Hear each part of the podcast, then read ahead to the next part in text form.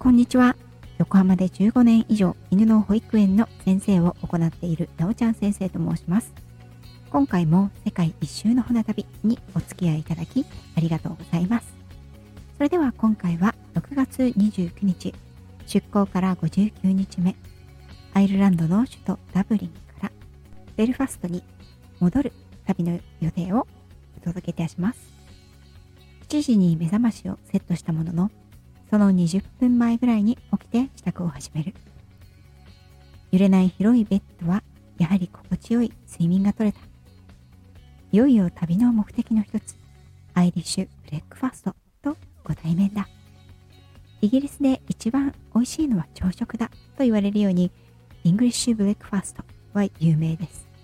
実はスコットランドにはスコティッシュブレックファースト、ウェールズにはウェルシュブレックファースト、アイルランドにはアイリッシュブレックファーストが存在します。ベースは卵料理、焼きトマトとマッシュルーム、ベイクドビーンズ、ソーセージやベーコンなどの加工肉、薄くスライスされたトースト、たっぷりの紅茶というのは変わらないのですが、土地ごとに微妙に名物が加わってきたり、その食事に合わせた紅茶のブレンドが違います。紅茶でもイングリッシュブレックファースト、アイリッシュブレックファーストなどがありますが、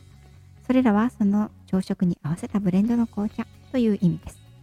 もちろんその紅茶を飲まなくてはいけないということではなく、他の紅茶やコーヒー、フレッシュジュースなどもふんだんに登場します。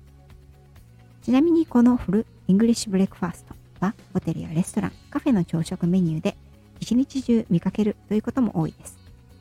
ですが一般のイギリス人はだいたいトーストだけ、シリアルだけといったメニューが多いですね。私は寒い日の朝に食べるオートミールのおかゆ、ポリッジが好きでした。スコティッシュブレックファーストはスコットランドの名物、ブラックプディングやハギスが入ることが多いです。ちょっとしたダイニングルームに何セットかのテーブルセットがあって4人席に腰掛けました。カリカリに焼かれたトースト、目玉焼きに焼きトマト、マッシュルーム、ベイクドビーンズ、カリカリに焼かれたこれまたベーコン、太いアイリッシュソーセージ、スライスした血入りのソーセージがつくのがアイルランドの特徴、ブラックプディングと呼ばれます。これは少し癖があって私は残してしまいましたけどね。お姉さんが熱々の紅茶と薄切りパンのトーストをジャムがたくさん入った可愛らしいバスケットとともに持ってきてくれた。有名なブヨブヨソーセージも昔イギリスで食べた時よりも美味しく感じられた。たっぷりのミルクティーは肌寒さを感じていた体を程よく温めてくれた。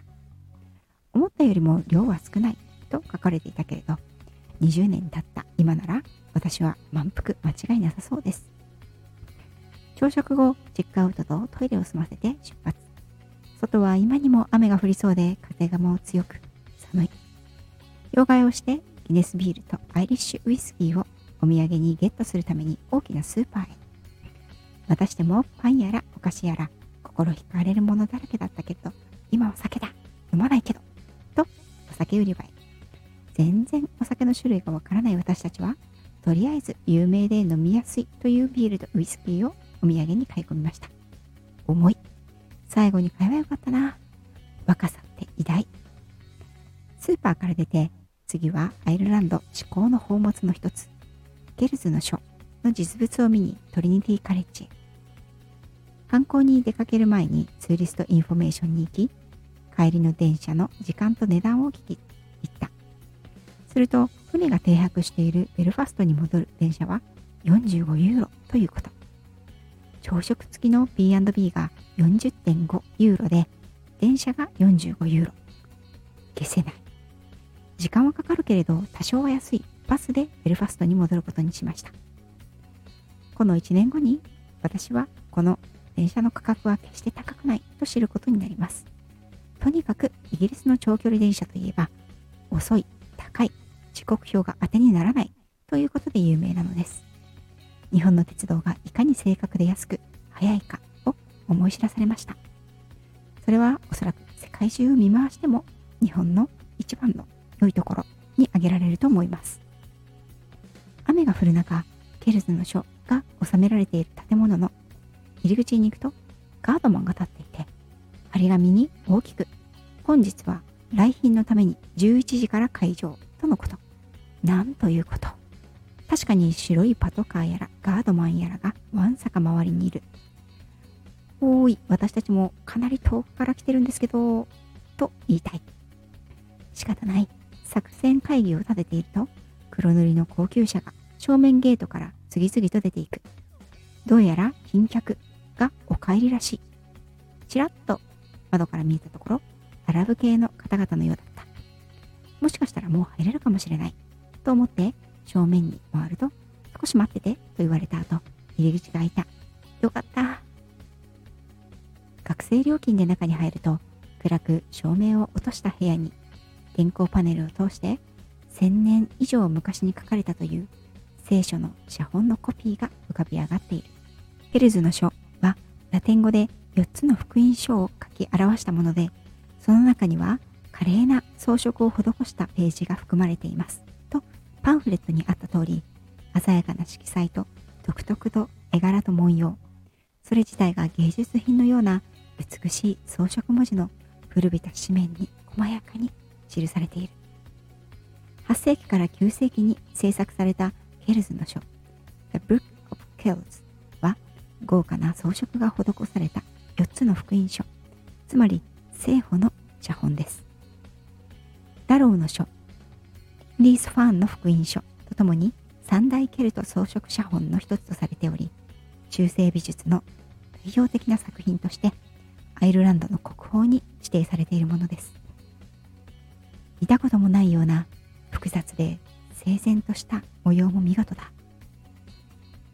牛の皮をなめした紙の上に羽ペンで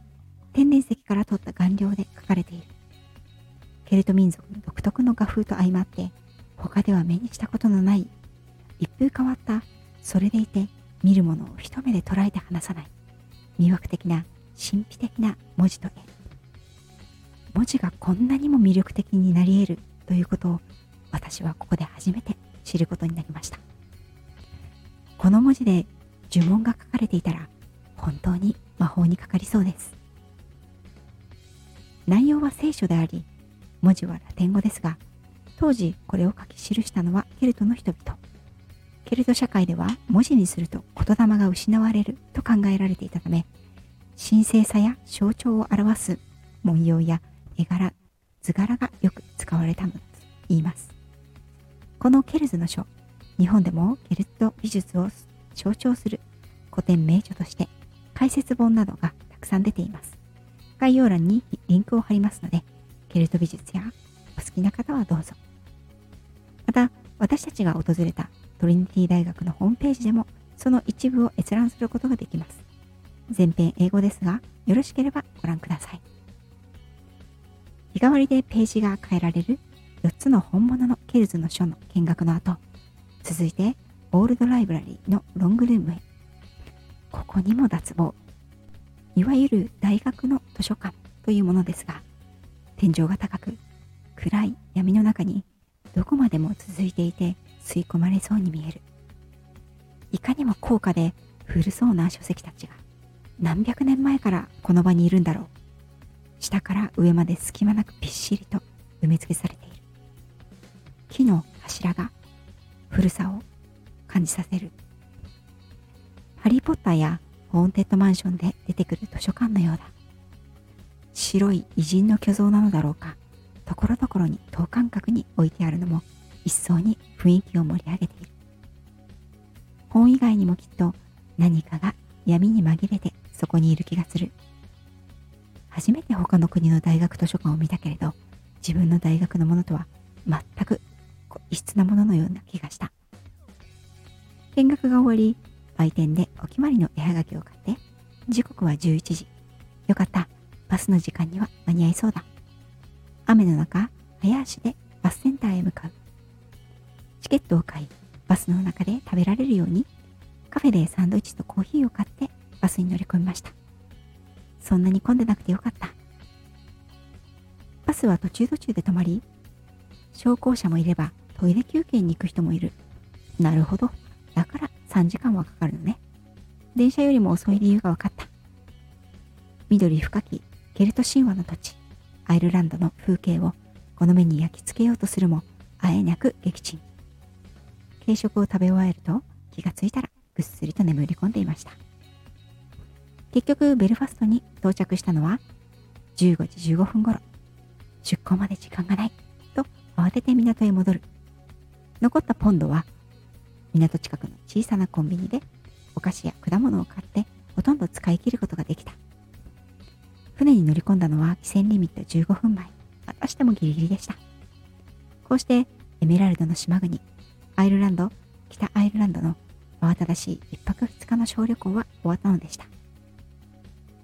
これを聞いて皆さんはなんでそんな交通費と時間をかけてまでこの2つの国を移動したのかと不思議に思われるかもしれません。きっと今私が同じ船旅をしたら1泊2日北アイルランドにとどまってベルファスト観光にとどまっていたことでしょう。どこか遠くへまだ見知らぬ土地へ時間の許す限りという情熱はそして土地の名物食を食べるという情熱もですね若さゆえ来たものだけではなくこのピースボートは世界の様々な土地の歴史や社会問題にもフォーカスを当てていました。北アイルランドに到着する前には北アイルランドとアイルランドの人がロンドンからゲストとして乗り込み私たちはアイルランド問題の講義に何度か出席していました。他にもパレスチナ人イスラエル人キューバ人なども時々ゲストとして乗船しては下船していきました。私たちとそんなに年齢の変わらない異国の若者たちは、お互いの抱える歴史、イギリスとの関係、文化、人々が根強く持っている社会的意識、それらを私たちに隠すことなく教えてくれて、私たちはこの小さな島国が抱える複雑な事情を知ることになったのです。